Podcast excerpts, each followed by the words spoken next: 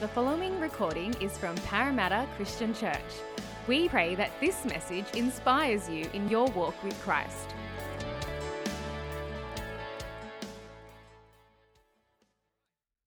Well, let's come around the Word of God. If you've got your Bibles, please turn with me to Matthew chapter 6. Matthew chapter 6. Today we continue our overviewish sermon series on the theme that we're considering this ministry year 2019 2020, which is what's the theme? Kingdom. Kingdom. God's incredible kingdom. Now, before we actually come to the passage and before I start preaching, just want to ask you a question. It's not a really serious question, but the question is this How many of you have been to Uluru, or better known as Ayers Rock? Hands up. Keep your hands up, all right? Those who've been there, hands up. Now, second question, a bit more contentious. How many of you have climbed Ayers Rock? Yeah, a few of you?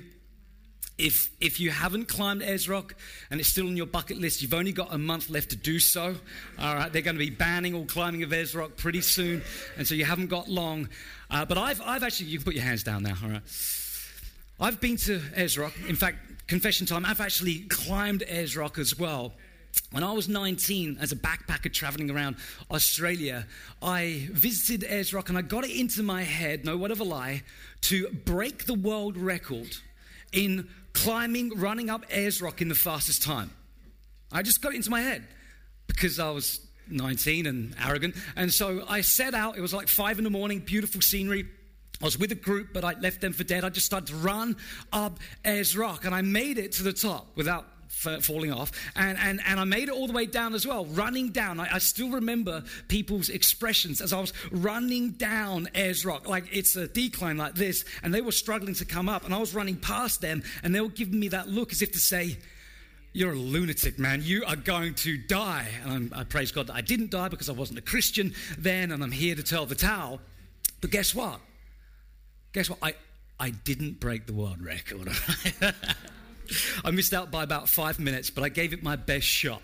Now, for those of you who have been there, likely you can remember the dominating image, the dominating presence of Uluru, Ayers Rock. In fact, I've got a picture here. Look, this is the main road that heads in, and it just dominates the landscape. Now, this year we're thinking about what? Kingdom. Kingdom. The theme of God's kingdom, like Uluru, literally dominates the landscape of Scripture. In other words, the kingdom, God's incredible kingdom, is one of God's big rocks in the Bible.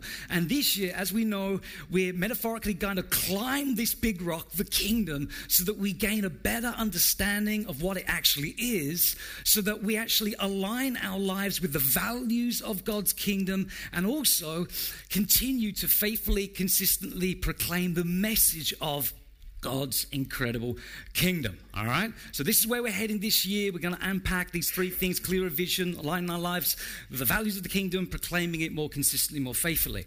The reason why I've selected Matthew chapter 6, and in particular, a portion of the Lord's Prayer, that's what we're going to focus on this morning is because Jesus in this prayer gives us a, a helicopter view of the kingdom of God so that we understand it a bit better, what it's largely about. And so if you've got your Bibles open now at Matthew chapter 6, we're going to jump in at verse 9 and just read down to verse 10. So, two verses, profound verses this morning.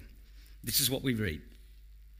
This then is how you should pray Our Father in heaven Hallowed be your name.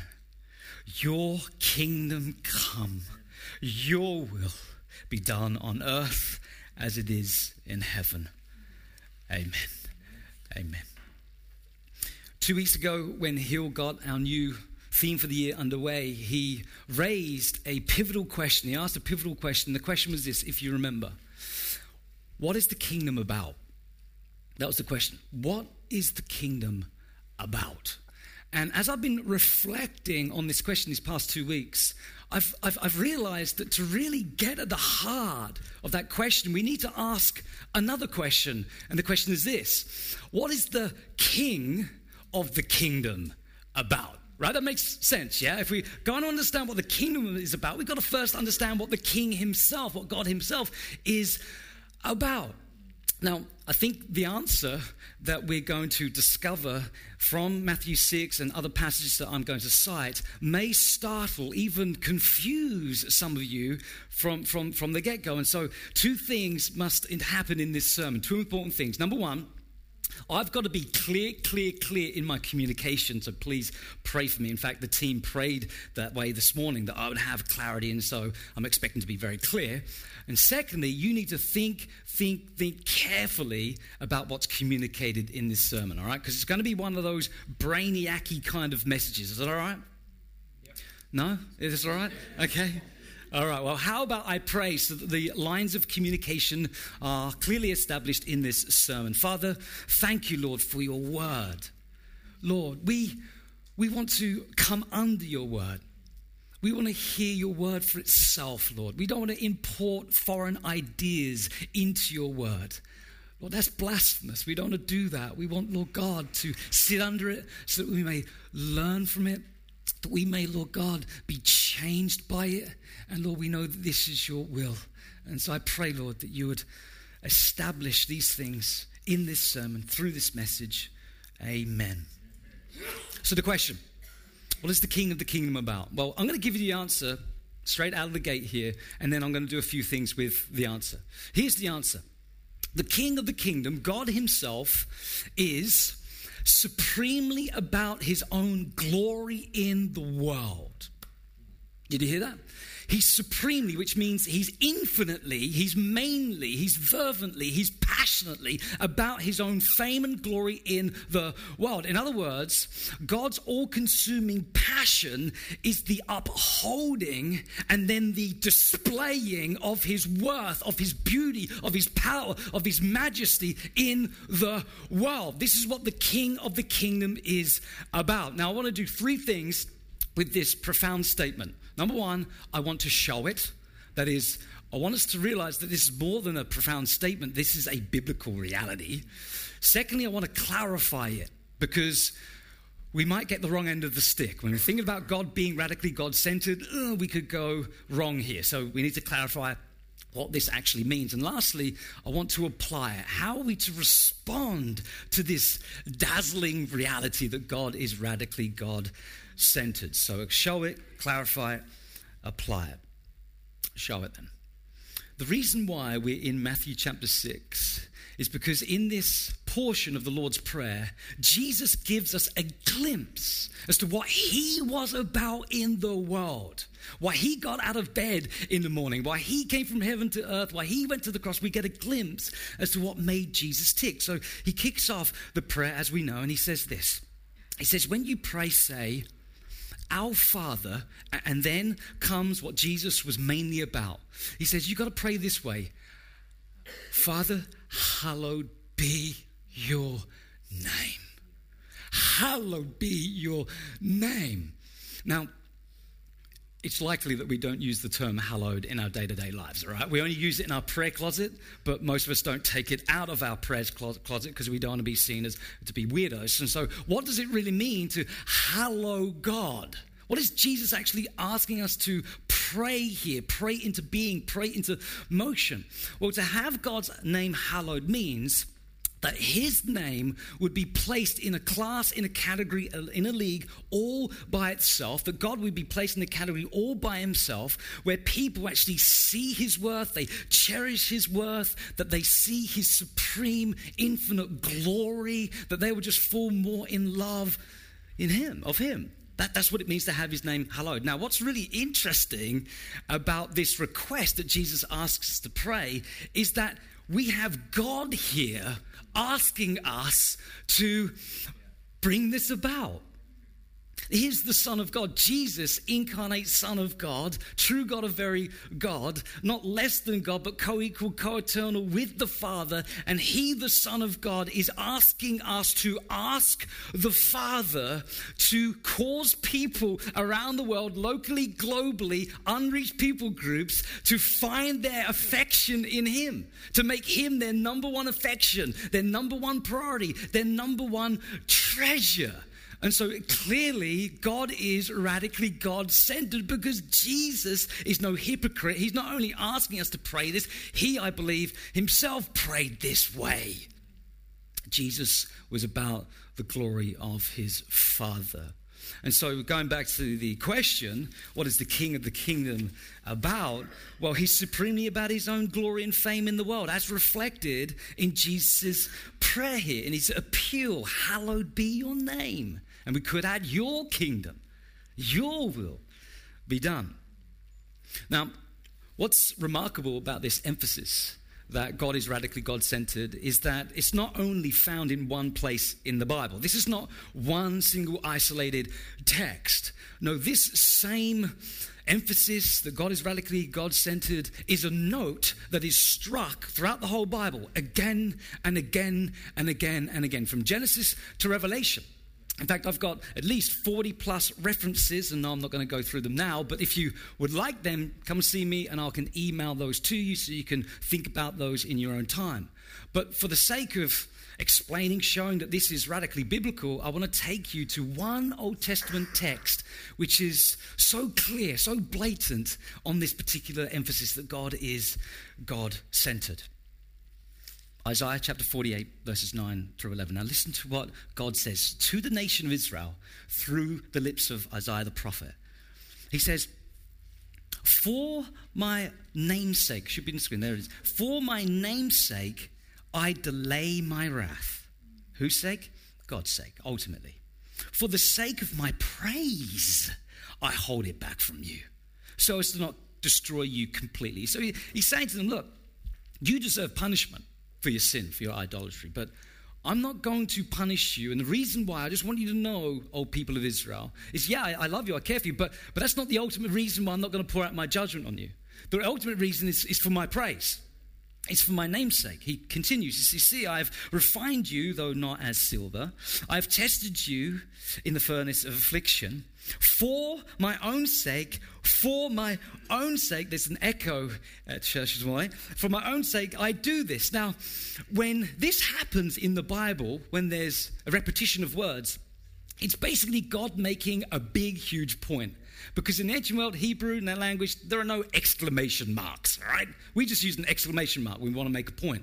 When God wants to make a point, he repeats himself. And so God is saying, hey, I just want you to know that this is mainly about me, about my fame, as we can tell, because he continues, how can I let myself be defamed, he says, which is essentially the same thing as saying, I'm not going to judge you for my fame.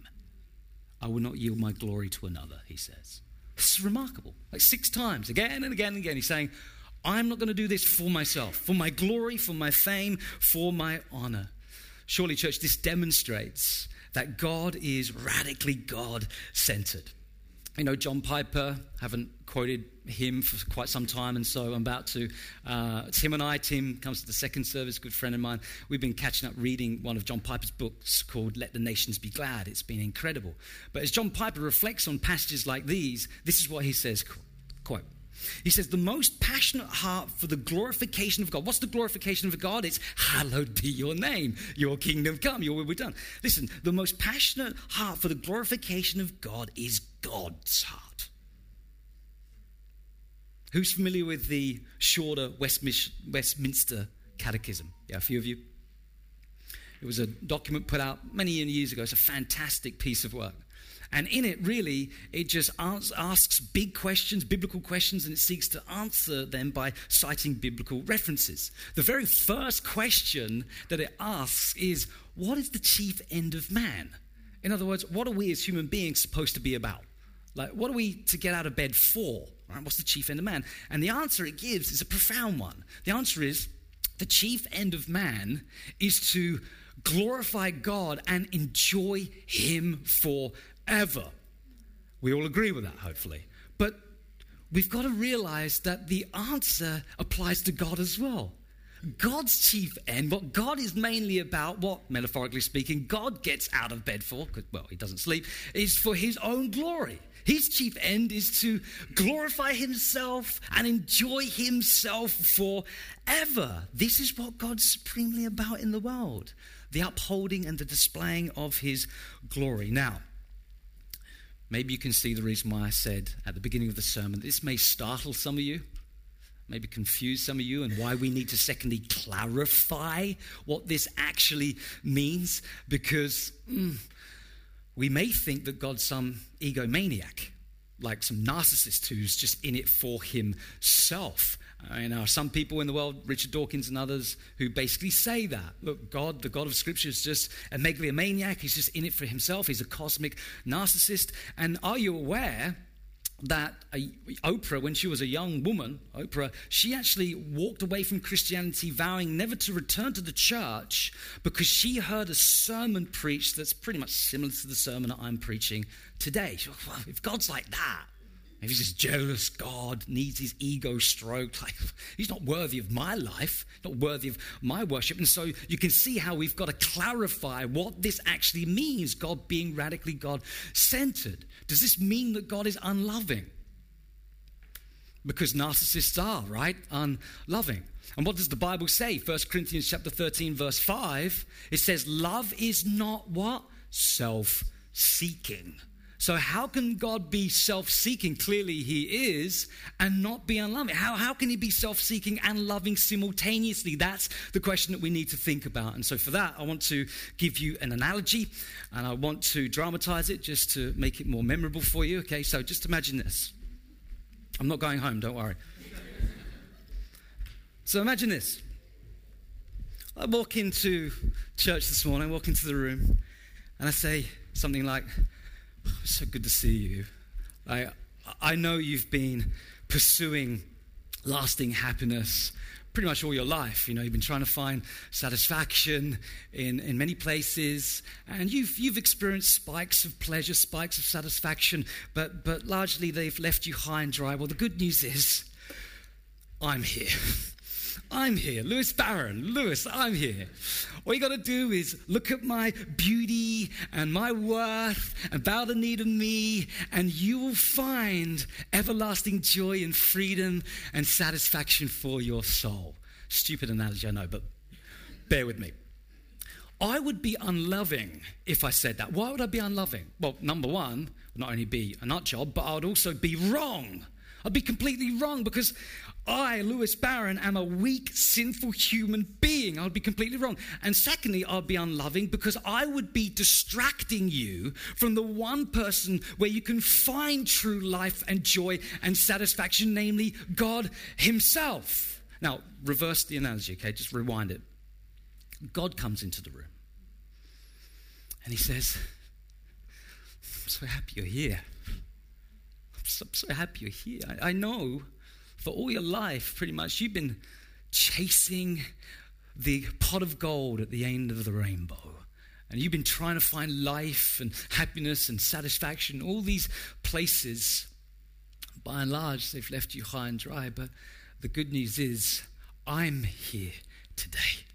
I, your God, I made you, I love you, I want to be in right relationship with you. And so all you need to do is turn away from these inferior treasures and pleasures which really rob you at the end of the day and just turn to me and come to me. And if you do, I will satisfy your heart.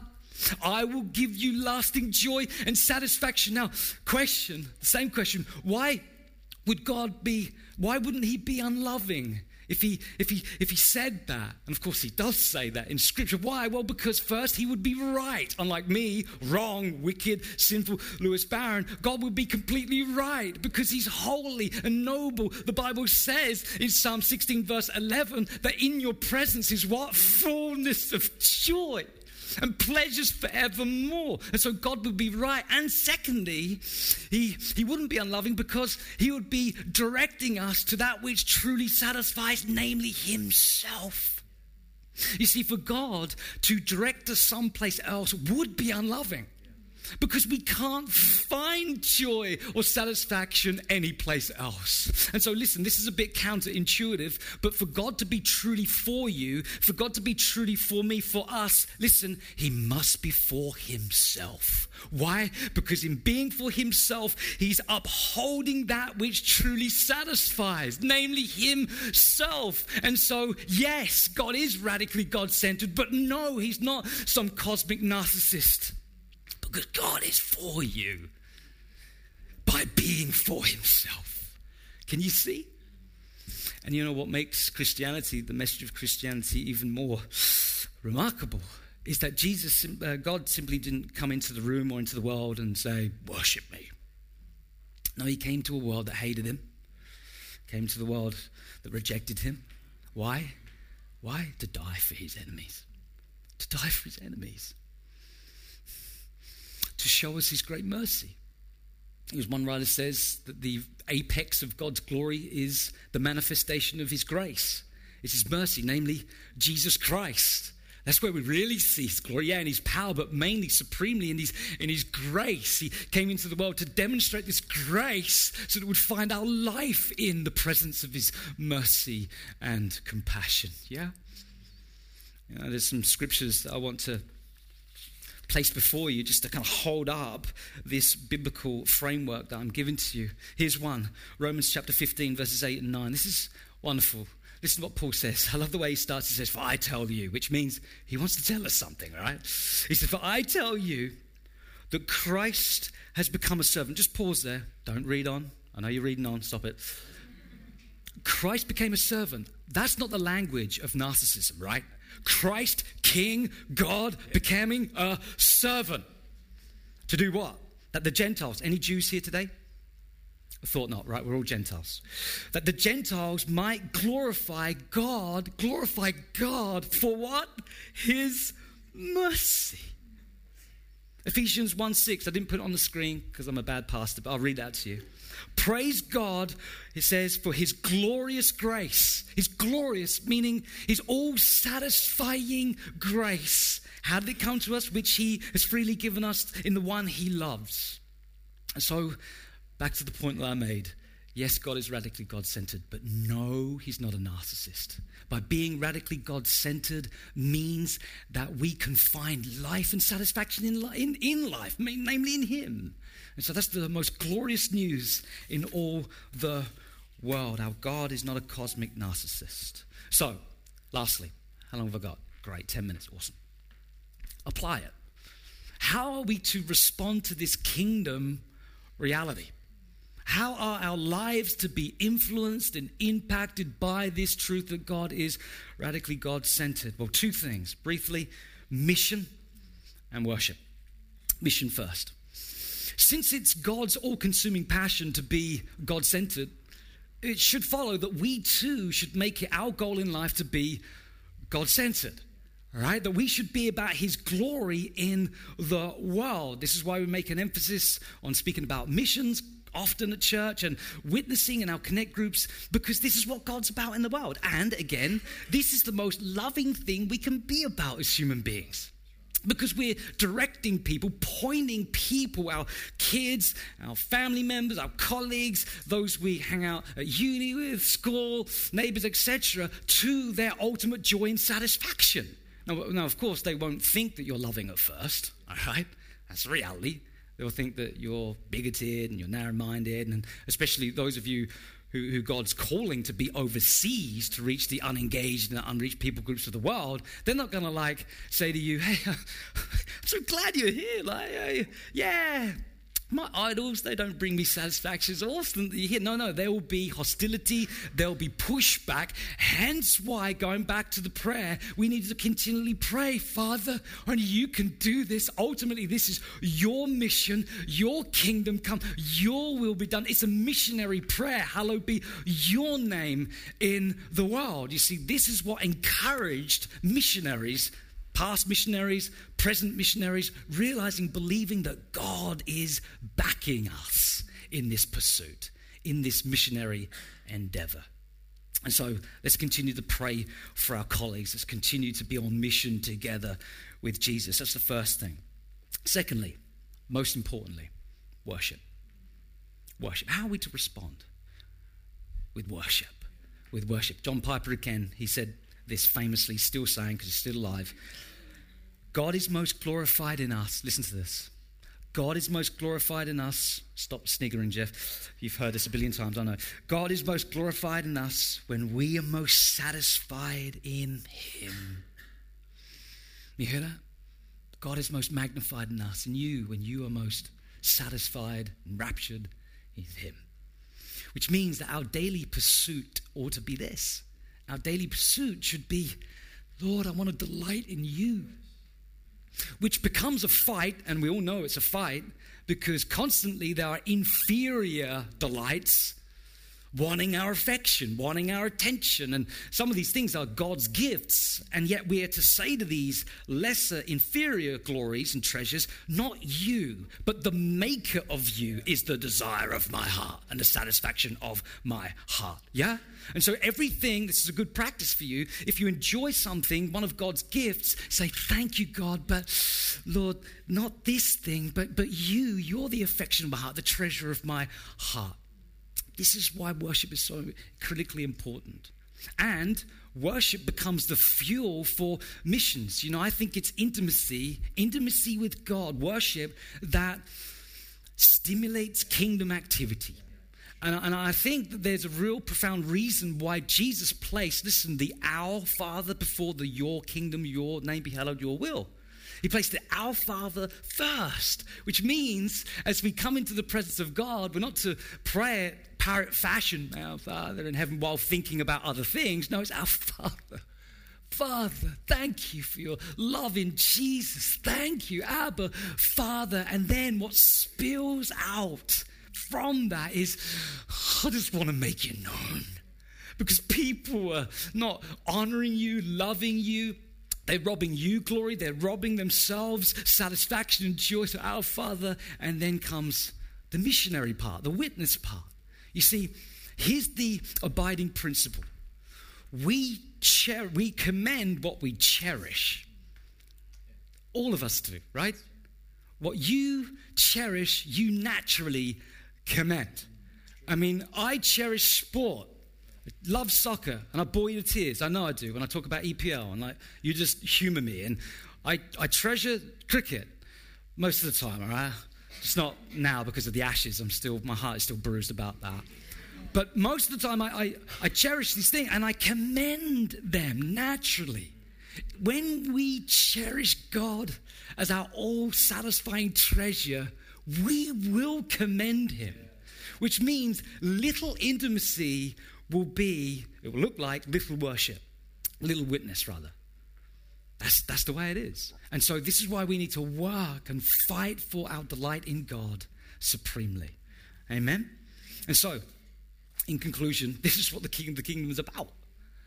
He's about himself, he's about his glory, but this is the greatest news in all the world because God being for himself means that we can find true life, which is only found in him. And as Christians, this ought to be our anthem. This ought to be our mission. This is what we're to witness about. This is why we're to tell people about Him, attracting people to Him, because He is the only one who can satisfy their hearts. But for that to happen, we need to be a people of worship, intimacy, which fuels kingdom activity.